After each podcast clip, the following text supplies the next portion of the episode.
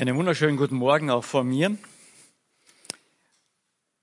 Ich weiß nicht, ob du dir vorstellen kannst, wie wir uns hier fühlen in einem Raum voller Technik, kaum Personen anwesend, aber so ein Auge, was einen hier anstarrt. Ähm, und ich muss mir jetzt vorstellen, äh, du sitzt da irgendwo dahinter. Also wenn ich jetzt dahinter schaue, dann sehe ich nur einen ähm, Techniker, einen Kameramann. Aber wenn du mich jetzt hörst, dann sitzt du wirklich da dahinter irgendwo. Das ist für uns gar nicht so einfach. Hier ein paar Techniker, die hier sitzen. Ich soll hier sprechen und du sitzt zu Hause vor deinem kleinen Bildschirm vielleicht oder Computer, hörst und siehst mich. Und ich weiß gar nicht, ob du dort bist. Ich denke, uns geht es doch manchmal allen auch ein bisschen so. Auch mit Gott. Weiß ich, ist er dort? Ist er da dahinter irgendwo? Hört er mich?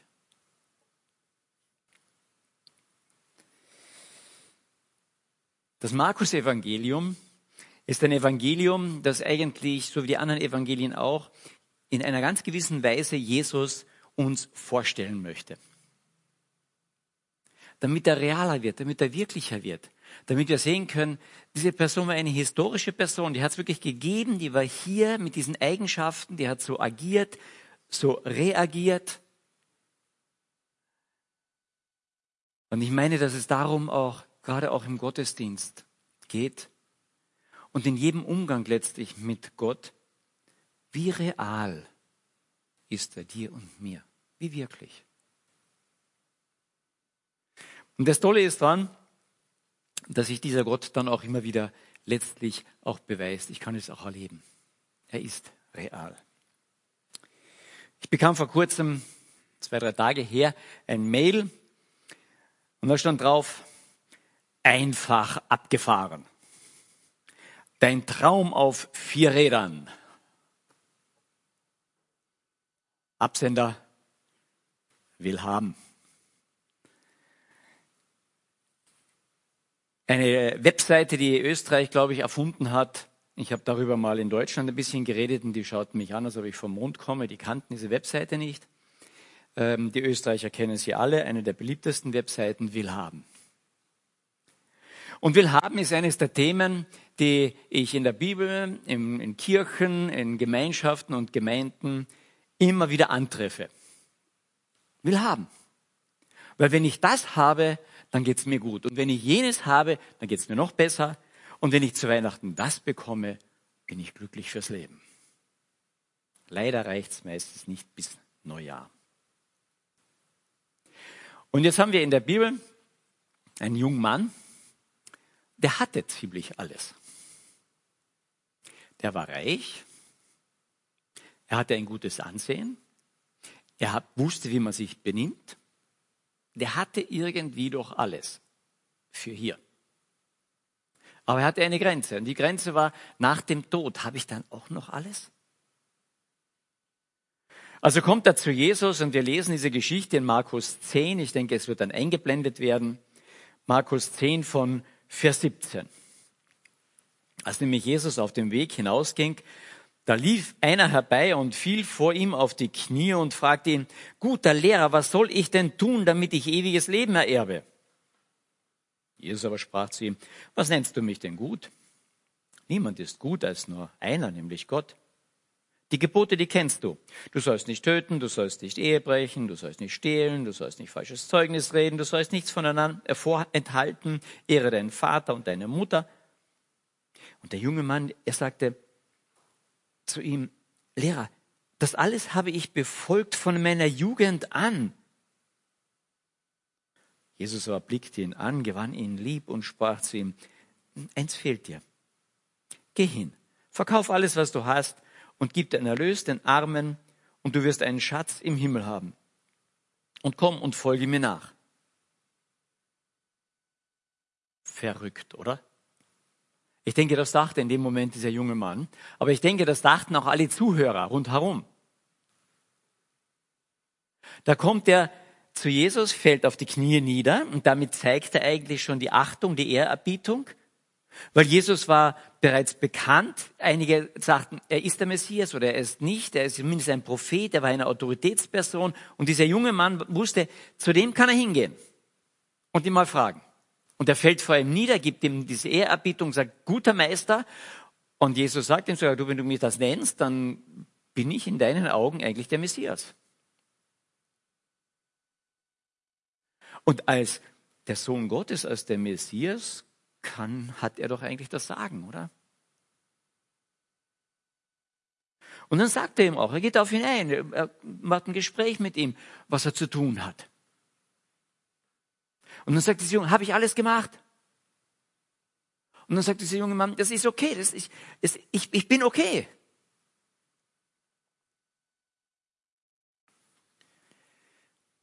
Und dann kommt Jesus auf den Punkt. Und dann sagt er, ich brauche nicht deine Sachen. Ich brauche nicht deine guten Werke. Ich brauche auch nicht dein Geld. Nimm das ganze Geld und verkauf, verkauf alles und, und, und dann verschenke es den Armen. Ich brauche es ja nicht. Aber ich möchte dich. Dass du mit, dir, mit mir die Ewigkeit verbringst. Und er sagt ihm, dann hast du einen Schatz im Himmel. Du wirst nicht ärmer. Aber ich möchte dich. Und der Mann hatte viel. Und seine ganze Errettung und seine Sicherheit lag in dem, was er hatte und was er Gutes getan hatte. Ich bin doch jemand und ich habe mich abgesichert. Und dieser junge Mann hatte die richtige Frage eigentlich gestellt. Was muss ich tun, um ewiges Leben zu erben, zu bekommen? Und Jesus sagt, mach deine Hände auf. Lass los, was drinnen ist. Ich brauche nicht einmal das, was drinnen ist. Aber ich nehme dann deine Hände. Komm und folge mir nach. Und du bekommst die ganzen Schätze des Himmels. Und vielleicht hat dieser junge Mann dann gedacht und die Rumstehenden auch, aber die sehe ich jetzt noch nicht, wenn ich das wenigstens sehen könnte. Aber das Prinzip in der Nachfolge mit Jesus ist, vertraue ich ihm? Und das ist die Frage, die Jesus ihm letztlich stellt. Vertraue dich mir an. Und dann geht es ja weiter in diesem Abschnitt. Er, dieser junge Mann, aber er ging entsetzt über das Wort, traurig weg, denn er hatte viele Güter. Und dann blickt Jesus umher und spricht zu seinen Jüngern, wie schwer werden die, die welche Güter haben, in das Reich Gottes hineinkommen. Die Jünger aber erschraken, waren auch entsetzt über seine Worte. Jesus aber antwortete wieder und sprach zu ihnen, Kinder, wie schwer ist es, in das Reich Gottes hineinzukommen? Es ist leichter, dass ein Kamel durch ein Nadelöhr geht, als dass ein Reich in das Reich Gottes hineinkommt. Und dann setzten sich die Jünger noch einmal, die Umstehenden. Die gerieten ganz außer sich. Sie sprachen zueinander. Und wer kann denn dann gerettet werden, wenn das so schwierig ist? Jesus aber sagte und sah sie an, bei den Menschen ist das unmöglich, aber nicht bei Gott. Denn bei Gott sind alle Dinge möglich. Wenn ich eine Sicherheit aufgebaut habe, und das haben wir alle unwahrscheinlich gern, Sicherheiten, ist es ganz schwer, diese wieder loszulassen. Ich weiß noch, als junge Leute haben wir immer überlegt, wie viel Geld muss ich haben oder angespart haben, damit ich von diesem Ersparten leben kann. Damals gab es ja noch so etwas wie Zinsen auf der Bank. Ja? Heute ist es ein Fremdwort. Das heißt, es ist umgekehrt. Heute muss der Bank was zahlen, wenn ich mehr Geld dort lasse. Aber damals war es noch so, es gab Zinsen. Und wenn man das gut anlegte, konnte man fünf, sechs, sieben Prozent Zinsen bekommen. Und da haben wir gerechnet, wie viel Geld muss ich auf der Bank haben, damit ich monatlich so viel bekomme, um abgesichert zu sein. Das war so eine, so eine schöne Rechnung, die man als, als Jugendliche machte. Ich weiß nicht, ob ihr diese Rechnung auch schon mal gemacht habt. Ja, so die einen anderen Techniker hier, die schmunzeln. Ähm, also es scheint dieser Gedanke nicht ganz fremd zu sein. Abgesichert und das loszulassen, sagt Jesus. Mach die Hände auf und ich gebe dir die Sicherung für die Ewigkeit. Ich gebe dir die Ewigkeitsschätze. Und Jesus will hier beibringen, diesem jungen Mann, das Prinzip der offenen Hände. Mach sie auf. Hände auf. Aber du darfst mir doch nicht wegnehmen, was ich gerne habe. Und Jesus sagt, ich bin doch der Herr. Ich kann wegnehmen und geben, was ich möchte. Aber du hast mein Versprechen, ich gebe dir einen Schatz, den kannst du überhaupt nicht erwerben. Ich gebe dir eine Sicherheit, die viel größer ist als jede andere Sicherheit, die, die du dir vorstellen kannst. Die Jünger waren entsetzt. Ich weiß nicht, wie es dir geht. Wer kann dann gerettet werden? Das ist doch so, Sicherheit ist doch so was Wichtiges.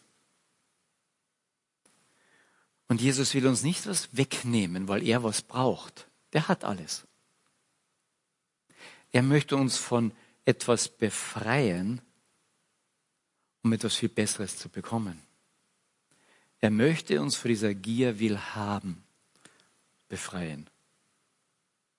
Glauben wir das? Vertrauen wir darauf? Ich möchte eine ganz kurze Gedenkpause, Gedankenpause einlegen. Wir sehen ein, eine Folie, lest sie euch durch vom Bildschirm. Ihr habt sie hoffentlich auf dem Bildschirm jetzt. Lest sie euch durch. Denkt sie durch. Und betet sie durch. Redet kurz mit Gott darüber. Wer kann denn dann gerettet werden? Bei Menschen ist es unmöglich. Aber Gott rettet. Und er kann jeden retten. Aber wie geht das? Indem er unser Willhaben erfüllt hat. Indem er losgelassen hat den Himmel. Indem er einen Preis bezahlt hat. Du bist in seinen Augen so viel wert dass er alles eingesetzt hat, alles losgelassen hat, alles hergegeben hat, damit du frei wirst vom Willhaben und die Sicherheit des Himmels bekommst. Nehmen uns ein paar Sekunden, darüber nachzudenken.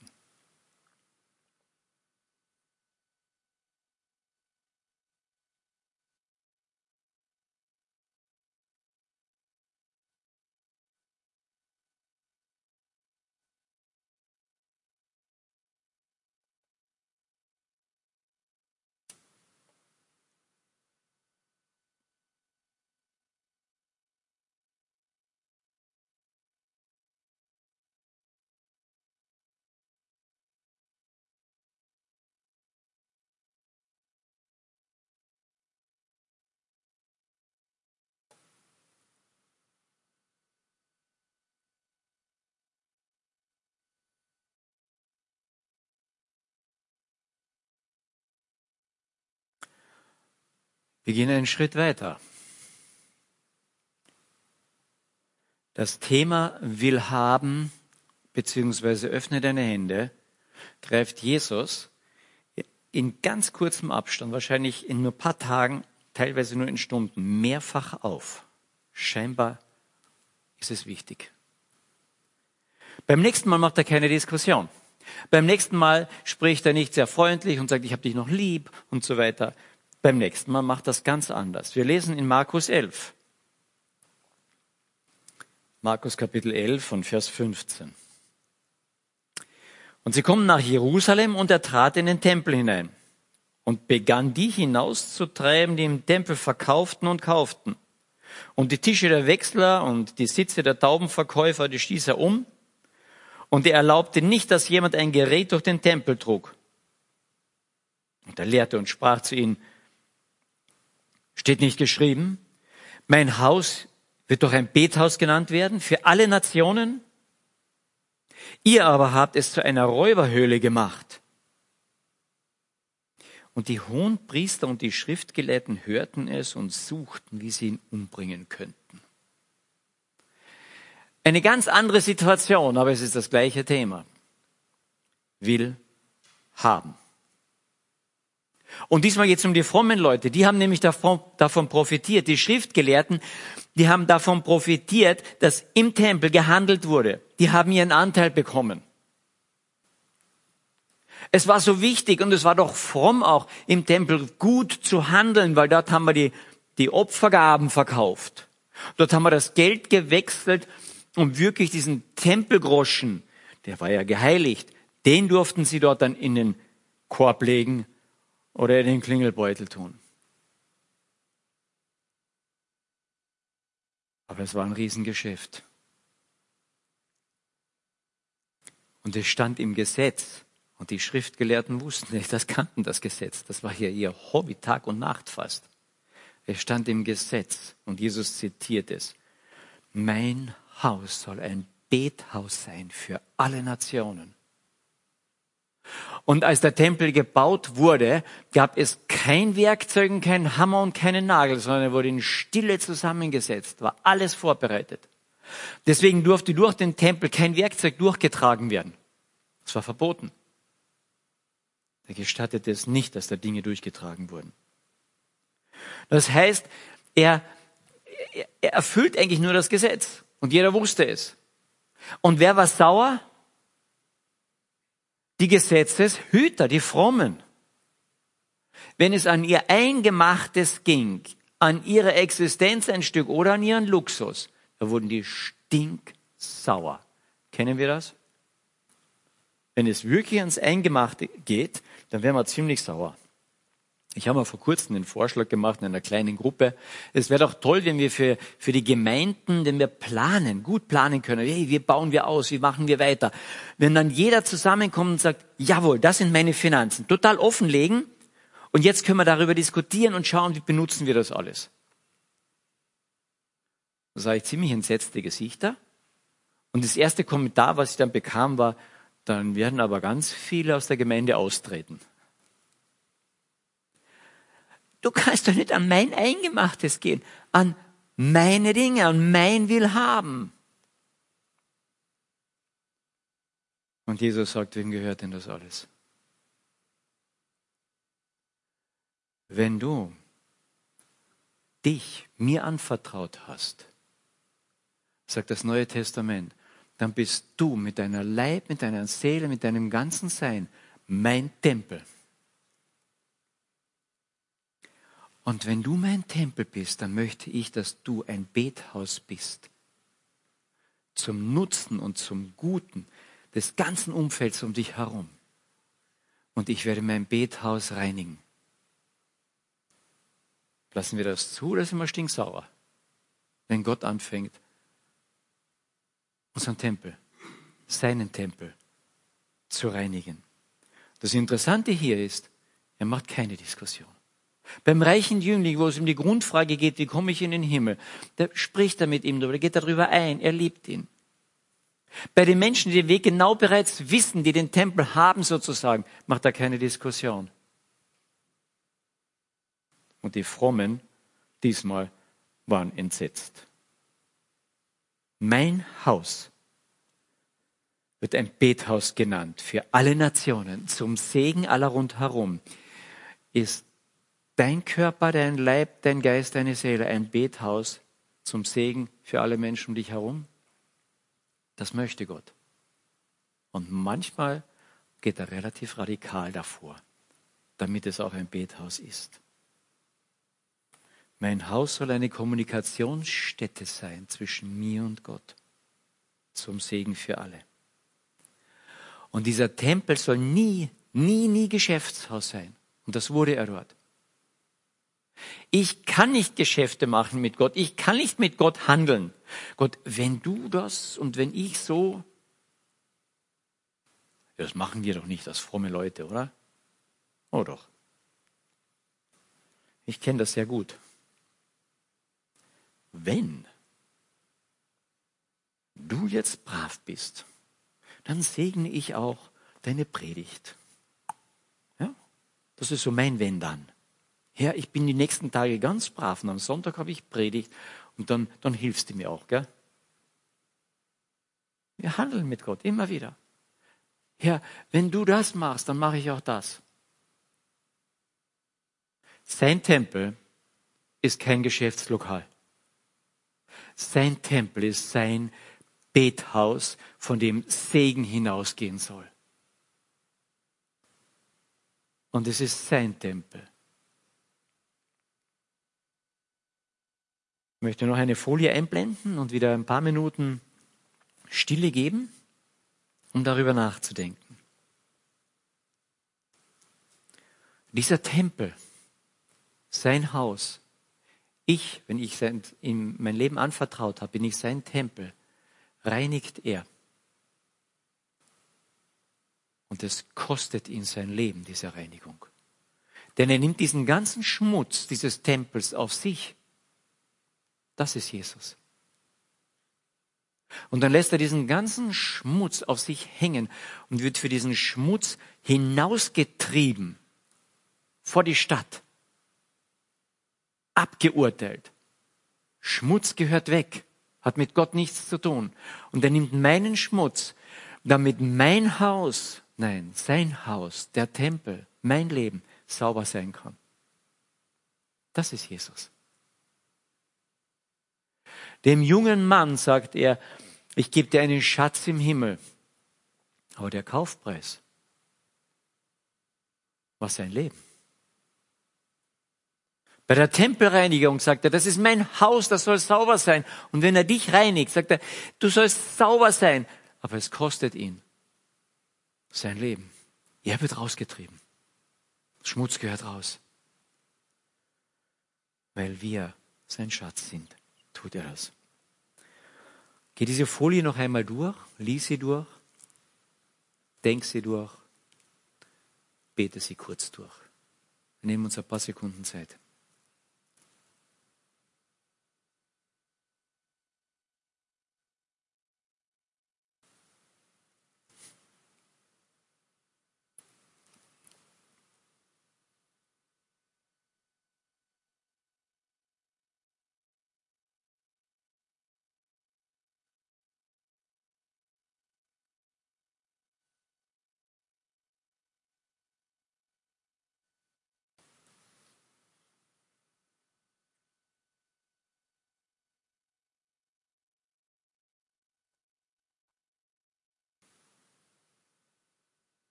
Diese beiden Geschichten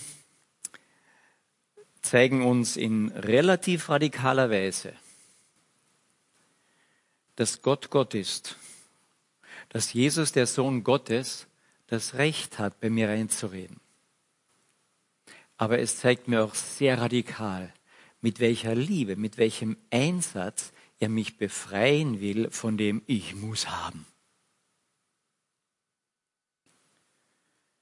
Die Juden, wenn sie beteten, hoben normalerweise ihre Hände auf oder so,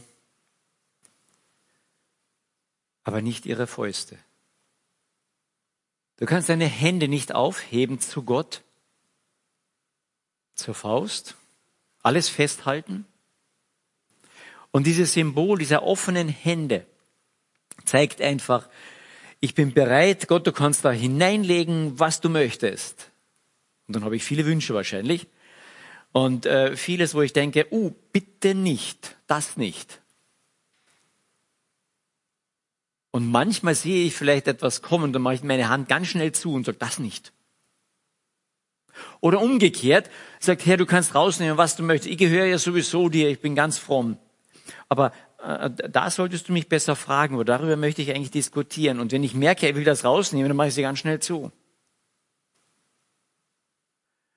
Wenn mein Haus ein Tempel Gottes ist und ein Bethaus ist, dann muss ich die Hände aufmachen. Vertraue ich darauf, dass er das Beste für mich reinlegt und rausnimmt? Glaube ich, dass er es gut mit mir meint? Glaube ich das wirklich? Es ist ein Prozess, es zu lernen. Ja, ich bin mitten in diesem Prozess auch drinnen. Zurzeit muss ich es wieder neu lernen. Ihr könnt mich nachher fragen, nach dem Gottesdienst gibt es ja die Möglichkeit, hier in den Chat hineinzukommen. Könnt mich nachher fragen, wie das bei mir im Moment aussieht. Aber ich muss das genauso lernen im Moment. Denn Prozesse haben als Ziel in sich, dass eine neue Haltung wächst. Nicht, dass ich es einmal mache, ja, heute kannst du alles haben. Aber morgen reden wir neu drüber. So ein Prozess hat es in sich mit einem Ziel, das nämlich eine innere Haltung wächst. Und die nächste Geschichte zeigt uns, dass das möglich ist. Die nächste Geschichte ist eine total unscheinbare Geschichte, das gleiche Thema. Will haben oder will die Hände aufmachen. Will haben oder will geben. Markus Kapitel 12. Nur ein ganz bisschen später. Markus Kapitel 12, Vers 41.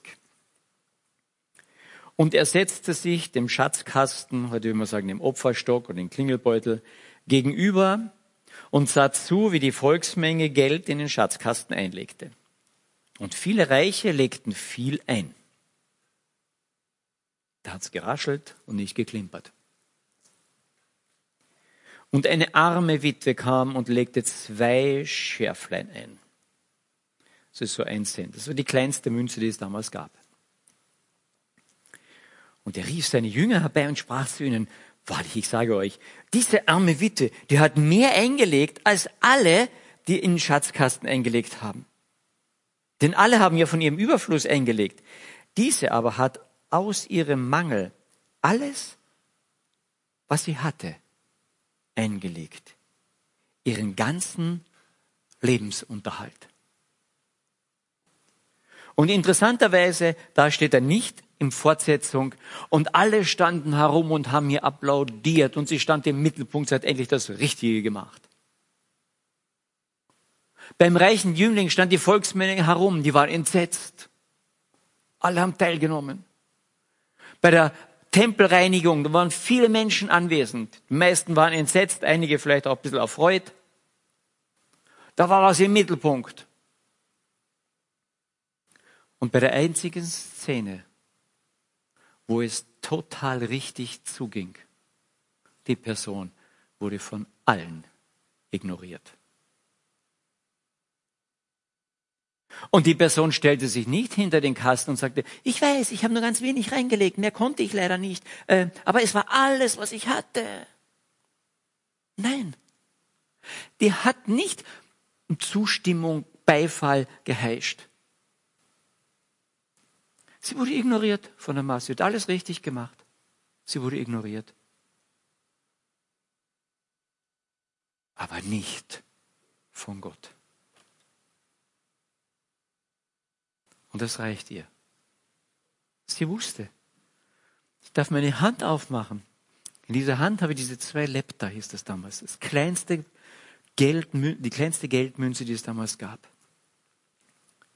Weißt du, Jesus saß vor diesem Opferkasten, da ging es bing, bong, Silber, Gold, große Münzen, kleine Münzen, bong. Und dann ging es zwischendurch bing, bing, zwei Minimünzen. Und Jesus springt auf, ruft seine Jünger herbei und sagt ihnen, das ist es. Diese Witwe hatte nichts mehr. Ihr Mann war gestorben, hatte ihr kein großes Vermögen hinterlassen. Sie hatte zwei Lepter, mit denen konnte man sich eine kleine Mahlzeit kaufen. Sie hatte das, was sie für den Tag nötig hatte. Der Tag war abgesichert. Aber sie wollte in den Tempel. Sie wollte zu Gott, sie wollte in die Nähe Gottes. Und sie wusste, in die Nähe Gottes zu kommen und meine Hände aufzumachen und nichts ihm zu geben, das bringe ich nicht übers Herz. Sie wollte in diese Nähe Gottes. Und dann sagt sie, okay, ich habe noch die zwei Laptop, was ich habe, gebe ich. Und wirft es hinein. Und 2000 Jahre später reden wir noch über diese Witwe weil Gott sie angeschaut hat und sagen, gut gemacht. Das, was sie getan hatte, hatte Ewigkeitscharakter. Sie hat ihre Hände aufgemacht. Herr, du kannst nehmen und du kannst geben, was du möchtest. Ich möchte nur in deiner Nähe sein. Und dann sagt Gott, das sehe ich mit Freuden an. Du bist in meiner Nähe absolut sicher. für alle Ewigkeiten. Denn du hast deinen Tempel, dein Herz, deine Hände aufgemacht für mich.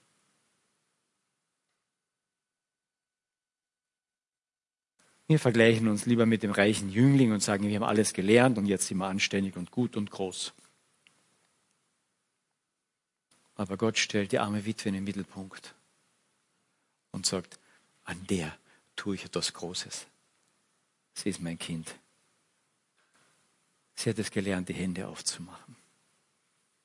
Bin ich bereit, meine Existenz in Gottes Hände zu legen?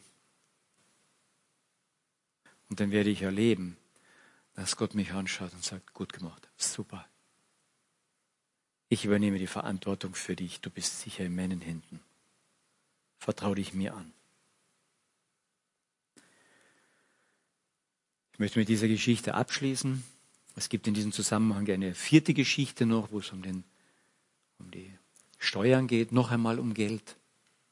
Und da sagt Jesus, als er diese Steuermünze sieht, gibt dem Kaiser, was des Kaisers ist und Gott, was Gottes ist. Und jeder wusste, diese Münze für die Steuermünze für den Kaiser. Die Antwort war ganz klar, was dem Kaiser gehört. Aber die Leute rundherum mussten beantworten, was gehört Gott. Und die Antwort ist auch klar. Ihm gehört alles. Bin ich bereit, es loszulassen, was ihm sowieso gehört? So wie diese Witwe, die um alles in der Welt, in die Nähe Gottes, in den Tempel wollte. Und in der Nähe Gottes nichts festhalten wollte. Er sagt, es gehört alles dir her. Sie hat ihn geliebt. Jesus Christus hat genau das gemacht für dich auch. Weil er uns geliebt hat, hat er alles losgelassen, um uns zu erkaufen, um uns die Sicherheit der Ewigkeit zu erkaufen. Bist du bereit, dich ihm anzuvertrauen? Immer wieder neu? vielleicht grundsätzlich das erste Mal, aber vielleicht auch das zehnte oder hundertste Mal ihm zu sagen, doch, ich möchte mich wieder auf diese Reise machen, dir zu vertrauen. Ich möchte hier abschließen, die letzte Folie wird noch gezeigt. Denk einen Moment drüber nach, lies sie durch, bete sie durch. Wir nehmen uns noch ein paar Sekunden der Stille.